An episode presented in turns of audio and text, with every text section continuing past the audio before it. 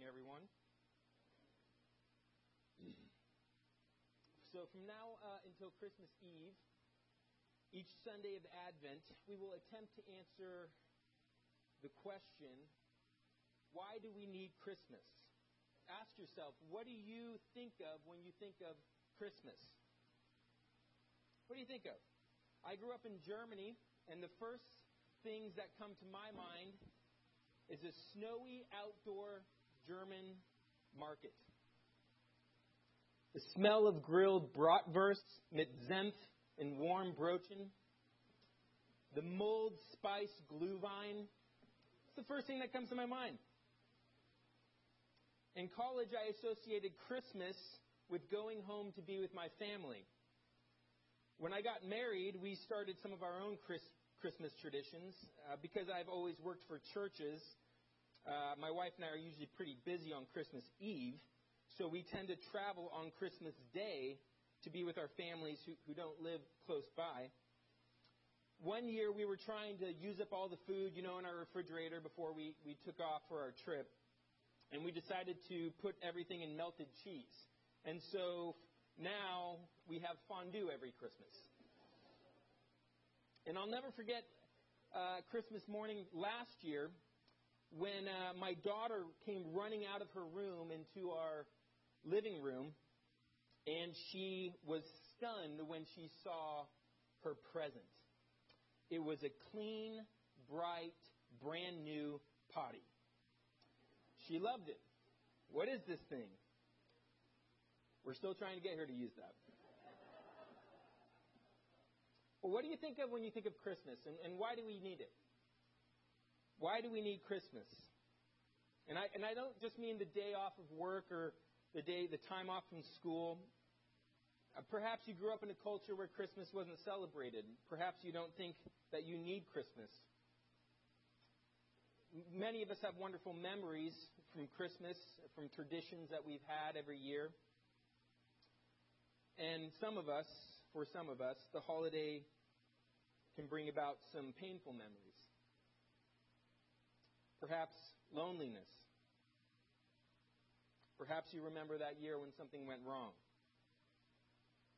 And while Christmas markets and time off from school and time spent with family, these are good things. Ultimately, Christmas is about something far less sentimental and far more fundamental to our, year, to our lives, year round, and not just the season. You see, this morning we celebrate with this one candle, our first candle, we celebrate hope. The hope that Christmas and only Christmas can bring. You know, hope is a word that sort of gets hijacked by our sentimental notions often and can be dismissed by our sarcasm. However, every, everyone has hopes. Hope is an anticipated outcome. If you didn't have hope, you would die. You wouldn't get up in the morning. There would be no reason to live. Hope is what drives you.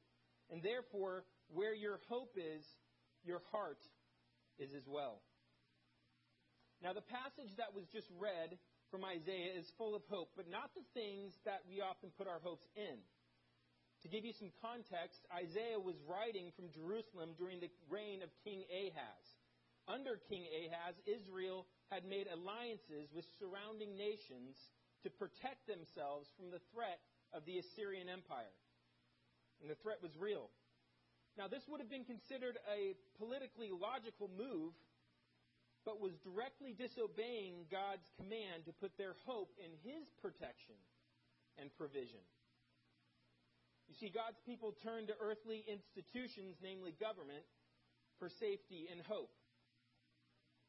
Not only did they turn to political alliances, but they also turned to earthly experiences to guide them and give them hope. In chapter 8, verses 19 through 22, it describes what's going on here. It says that the people of Israel were looking after mystics, and they were looking after the, the professionals of their day. They were actually looking at, uh, uh, at the necromancers and all sorts of uh, sort of people who thought they had wisdom. They were looking after them to give them guidance. They were putting their hope in their words. You see, the people were hoping that man made ideologies, the people of God were hoping that man made ideologies would give them counsel. And Isaiah records that the reason that they did this is because the people were lost, distressed, they were famished, and they became enraged. And this darkness and the gloom was the result of not hoping in God. They were putting their hope in man, they were not putting their hope in God, and this was a dark period for Israel. In fact, they increasingly became more angry and more upset. Now, you may be uh, tempted to dismiss, dismiss, this idea as simplistic. Uh, after all, we're sitting here in church, unless you are sort of coerced to be here. You probably, at one level, would say, Yes, I put my hope in God. But before you dismiss the Israelites as foolish for not hoping in God, let us be reminded of our own deepest hopes, our deepest desires of our heart. We may not feel the threat of an invading country, but we often, as God's people, look for hope outside of God within our own society. And, and, and our society looks for hope in all places, yet for God.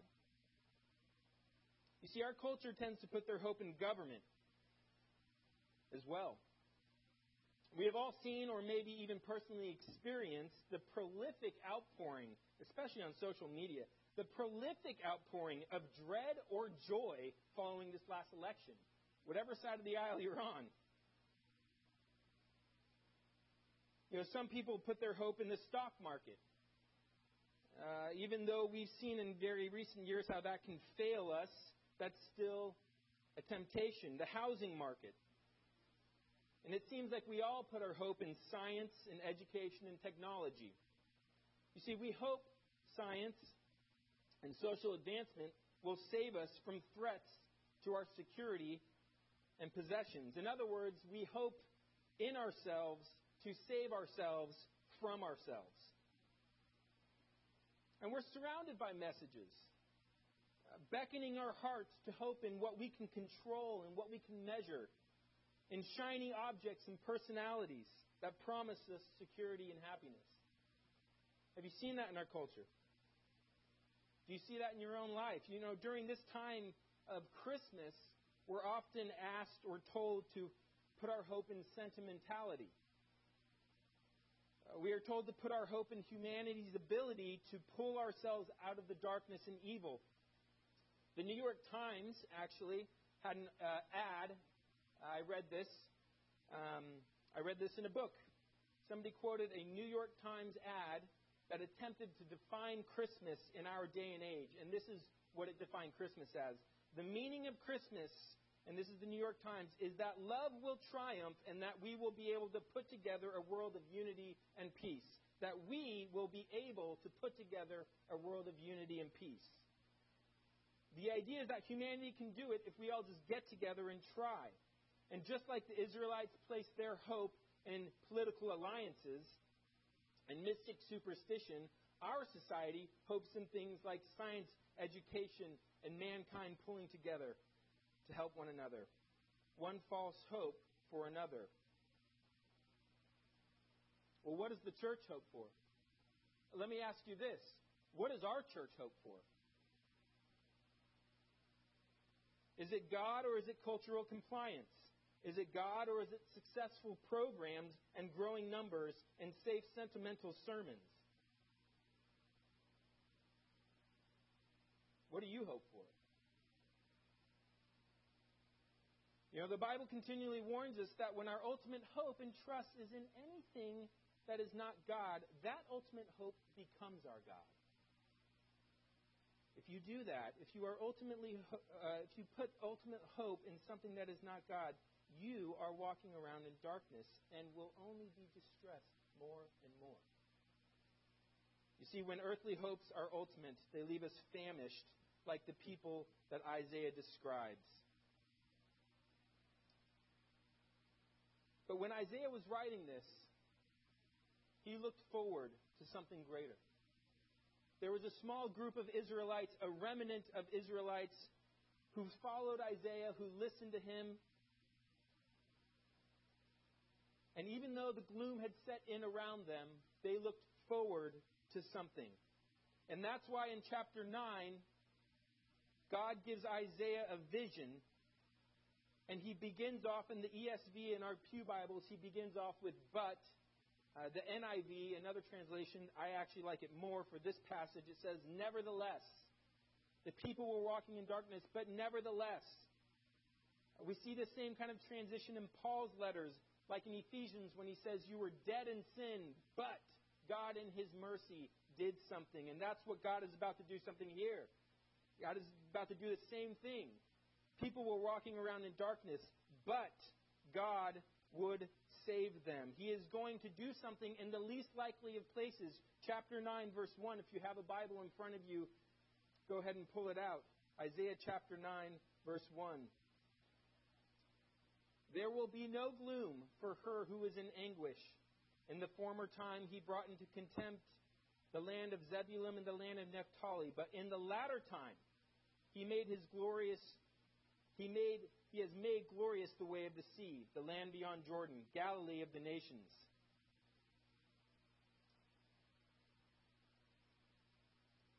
He's going to do something in the least likely of places. This is what Isaiah says. In the region of Zebulun and Naphtali, known as Galilee, this is the land, mind you, where conquering nations, this is sort of a funnel where the conquering nations would pass through on their way to fight and conquer Jerusalem. The Assyrians would eventually pass through this land. The Babylonians after them, and then the Persians and the Greeks and the Romans, they would all pass through this region on their way to conquer Jerusalem. But Isaiah says, from this region of Zebulun and Naphtali, known as Galilee, this is where a Messiah would come. And he would start his ministry, and on his way to the cross, where he would conquer sin and death. Isaiah is so sure of this hope. He's so confident that he writes actually in the past tense, as if it had already happened. He writes, The people in walking in darkness have seen a great light. On those living in the land of deep darkness, a light has dawned. Some, some versions may say shined. I prefer the word dawned there. A light has dawned. And there is a contrast, is there not? Between the intrinsic light in humanity, who, as our modern newspaper described, were able to pull together themselves a world of unity and peace, and the biblical light that is not intrinsic within us, but has dawned on us. You see the contrast. The true light, the hope of the nations, has come to us rather than from us. And what effect does this light have? Well, it breaks up darkness. Light gives direction. Light reveals what is real. Light, according to the Gospel of John, exposes sinful desires in mankind. For us who put our hope in false things, light shows us something true to hope for. And for those who want to know God and put their hope in Him, this light that Isaiah is looking forward to will bring incredible joy. Matthew, in his Gospel, chapter 4, verse 12, quotes this passage to describe the ministry of Jesus. And what is the result of the ministry of Jesus? We see in verse 2 inclusion and multiplication. The work of the Messiah, his coming kingdom, this Jesus, is not regu- regulated to a certain group, an ethnic group, or region. You see, his nation is multiplied, and there is incredible joy among those who are included in the harvest. You know, we just, we just celebrated Thanksgiving, uh, a time when our country remembers the early settlers of America who gave thanks for their barn, bountiful harvest of food. And that was good. I had a wonderful Thanksgiving dinner. But the harvest that Isaiah mentions here is far more important because it is a harvest of people from around the nations throughout the world who are receiving the hope of the light of God. Jesus himself. Isaiah, Isaiah, illustrates three tenets of this messianic hope, each beginning with the word for. You can look at your Bibles. Verse 4, verse 5, and verse 6 all start with the word for. For the yoke of his burden, it says. The, this language, for the yoke of his burden, is to remind us, the original audience and us as well, of the oppression that God's people had under Pharaoh. For the yoke of his burden and the staff of his shoulder, it says, the rod of his oppressor you have broken as on the day of Midian.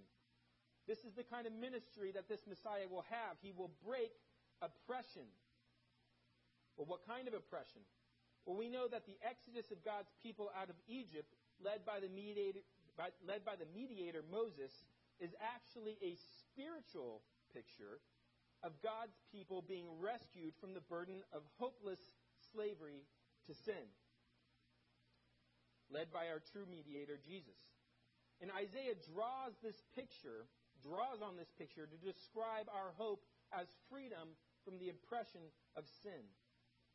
You see, true hope does not rest in our ability to rescue our hearts from sin, much like the people of Israel could not be rescued from Egypt except by a mediator. True hope, messianic hope, is that this Savior will give us a new heart, new motivations. Motivations that will reflect God's. The second hope, for every boot, it says, every boot of the trampling warrior in battle tumult, and every garment rolled in blood will be burned as fuel for the fire. What does that mean? Well, this phrase was first introduced in Isaiah chapter 2, verse 4, when the promised Messiah would end war. The end of war. Now, to the original audience for whom war was a constant, this must have been an incredible thought. When the Messiah comes, his people will not need to defend themselves anymore in battle, but will be known for loving who? Their enemies. As citizens of a spiritual rather than a geographical kingdom, God's people have no land to defend. We have no use for war. Oh, sure, we are citizens of countries and we are to defend our country. We are to be obedient to our rulers. But as God's people, violence is not something that needs to mark our kingdom. Isaiah has described this hope as freedom from oppression of sin and freedom from the necessity of war but how will this be accomplished? How will it happen? Who is this light that will make this happen? And this is the main subject, if you're in a literary mode, this is the main subject for the next three verses. It says, For unto us, and here's the big subject, a child is given. A child is the one who frees us from oppression to slavery, who ends war. A child? All hope for eternal redemption and peace comes through a human, divine little baby. And we hang all our hopes not on the intelligence of professionals, on academic proliferation, not on the might of a nuclear arsenal, not on the expression of the most creative artists, not on the techno- technological advancement of the Silicon Valley. In fact, the source of God's people's hope was a small, Middle Eastern, uneducated, illiterate, blue collar baby boy. The family of a refugee. His name is Jesus. And he is the dawn that has entered into the darkness. You know, there, there are many unfaithful kings who would come before this baby was born. And when Jesus was born, God's creation, the cattle and the shepherds and the foreign wise kings came and they bowed before this little baby boy. They treated him as the king of the world. It was a royal birth that happened to a completely insignificant family in the eyes of the world. What was special about Mary and Joseph? Nothing. But in the eyes of God, this family was faithful. They were humble. And they put their hope in God's promises. And then it says, We are given a son. A son is given to us. We are given the Son of God. the king whose kingdom will rest upon his ability to keep it. That's what it says. The government shall rest upon his shoulders. It's on him. And Jesus, who is the dawn, who has entered into our darkness, is keeping us free and safe for all of eternity. His government, his kingdom is centered on him. Isaiah prophesied that his kingdom will have no end. That's what it says. No end. You see, no philosophy, no cultural movement, no dictator, invading army, or charismatic personality would be able to stop the increase of his kingdom. That's what Isaiah says. And many have tried, right? Do you know that this morning there were at least 35 million Chinese who met together this morning and worshiped God before we even got here? 35 million, and that's just how many they think they know. It could be double that. Around the world, this kingdom is happening. 35 million Chinese people in underground churches, non registered churches in China. They met this morning. This kingdom knows no bounds. And then it says he has titles, it says Wonderful Counselor, Mighty God, Everlasting Father, Prince of Peace. Look at what's happening here. Wonderful Counselor. People were finding their counsel in what? The mystics and the experts of the day, which kept them in darkness. This small child would have true wisdom and offer hope far beyond any man made methodology. And this begs the question, I think when you have a problem, who do you seek first?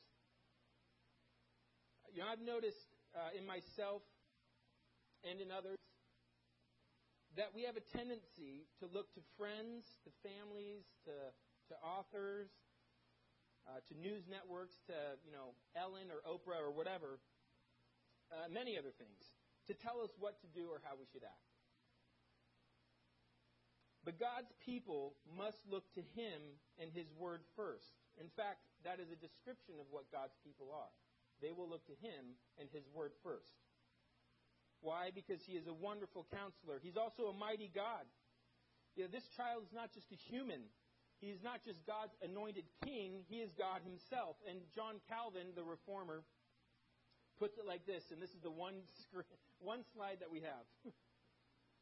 Follow along. It says, John Calvin says of the mighty God, this title, he says, For if we find in Christ nothing but the flesh and nature of man, our worship will be foolish and vain.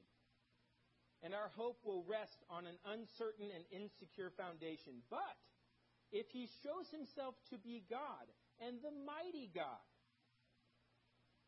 we may now rely on him with safety.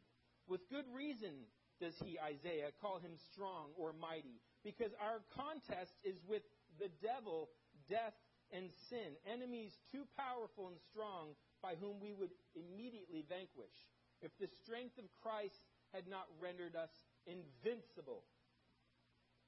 Thus, we learn from the title, This Mighty God, that there is, a, there is in Christ abundance of protection for defending our salvation, so that we desire nothing beyond Him. For He is God, who is pleased to show Himself strong on our behalf.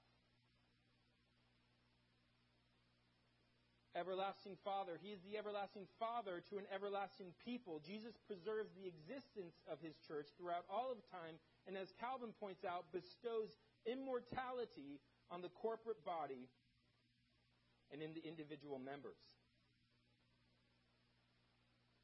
You see, our hope is not in our temporary earthly lives.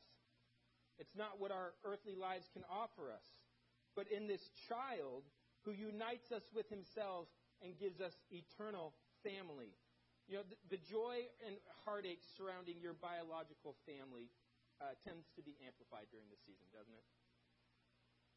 Uh, and perhaps you can't wait to see your parents or your siblings or your children or your grandchildren in the weeks ahead. Um, uh, perhaps some of you are dreading it. I don't know. Um, perhaps this is the first Christmas following the loss of a loved one. And perhaps this is the 10th or 20th Christmas without a loved one, but it stings just as much as ever. Um, maybe during the season you were lonely or you were longing for love. And that feeling is made all the more hollow by the sentimentality surrounding these upcoming weeks. Whatever your emotion is attached with your family on earth, good or bad, we have a heavenly Father in Christ. And he is tender and he is patient. And he sees you and he holds you. And he always longs for you to draw near to his heart. That's what we have. And finally, he's called the Prince of Peace. You see, separation from God, which is hopeless darkness, brings about restlessness and distress and unease. But Isaiah describes those who put their hope in anything uh, as God as greatly distressed. Not, but I'm sorry, Isaiah does describe anyone who puts their hope in anything but God as greatly distressed and hungry, in gloom and in anguish. Uh, this is life apart from the hope of God. This is life apart from the obedience of God. However, this child has the title Prince of Peace. What is peace? What peace can he be talking about? Peace between God and man, as the carol goes, right? Hark the herald angels sing, Hail to the newborn King. Peace on earth and mercy mild, God and who reconciled? Sinners reconciled. Now, this is the tension that our culture cannot escape with Christmas. They may change the titles, they may change the carols, but they cannot escape this. Christmas is a time of peace, but what kind of peace? The peace the Christmas carol refers to is not a sentimental snow globe or spice cider or Buddy the Elf. It's the peace that we find when we humble ourselves at the foot of the cross, when we have come to an end of ourselves This is the peace that we find in Jesus. You see, we will never understand. We will never understand why we need Christmas until we understand this point right here. To admit that we cannot save ourselves and that we need the peace of God takes incredible humility. Pride says we can get better by trying harder. However, if we humble ourselves and let our hope be in nothing but this child that was given to us, then we find our peace with God and, and with ourselves. You know, we can endure the most horrific circumstances, the wildest storms of life, when our, heart, when our hope is grounded in the light of the gospel. And when it's grounded in ourselves. How fickle are we?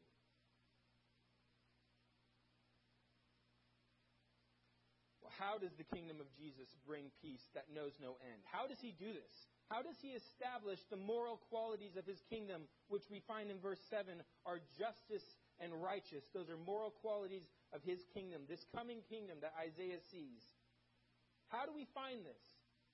How do we receive this? How does he do it? He does it through the cross. He establishes his kingdom and he upholds it through the cross. This child, the hope of those who worship God, the light that has dawned and broken the gloom and darkness. This child, he would become a young man. And he would be nailed to a Roman tree. And on that cross, our Prince of Peace He would make eternal peace for us. He established justice when his Father's wrath against sin was not just satisfied, it was exhausted on the cross. He gave us eternal judgment, and he took it on himself. And for those who put their hope in Jesus Christ, this son, this baby boy, we are freely given his righteousness. His kingdom is full of people who have been given the title righteous. If you put your hope this morning in Jesus Christ, You are righteous.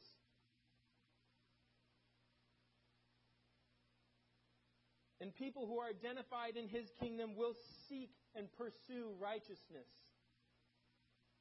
And Isaiah writes that the Lord will do all this. He will do all this because of his uncommon and extraordinary zeal for the redemption of you and of me. He is anxious for your salvation. He is anxious for your sanctification, your growth. He is anxious from bringing you from darkness into light. And so, what has your heart found its hope in more than Jesus? Examine your hearts this week. Will we be a church that celebrates the dawning of the light, the hope that we found in Jesus? Carmel Press, for unto us a child is given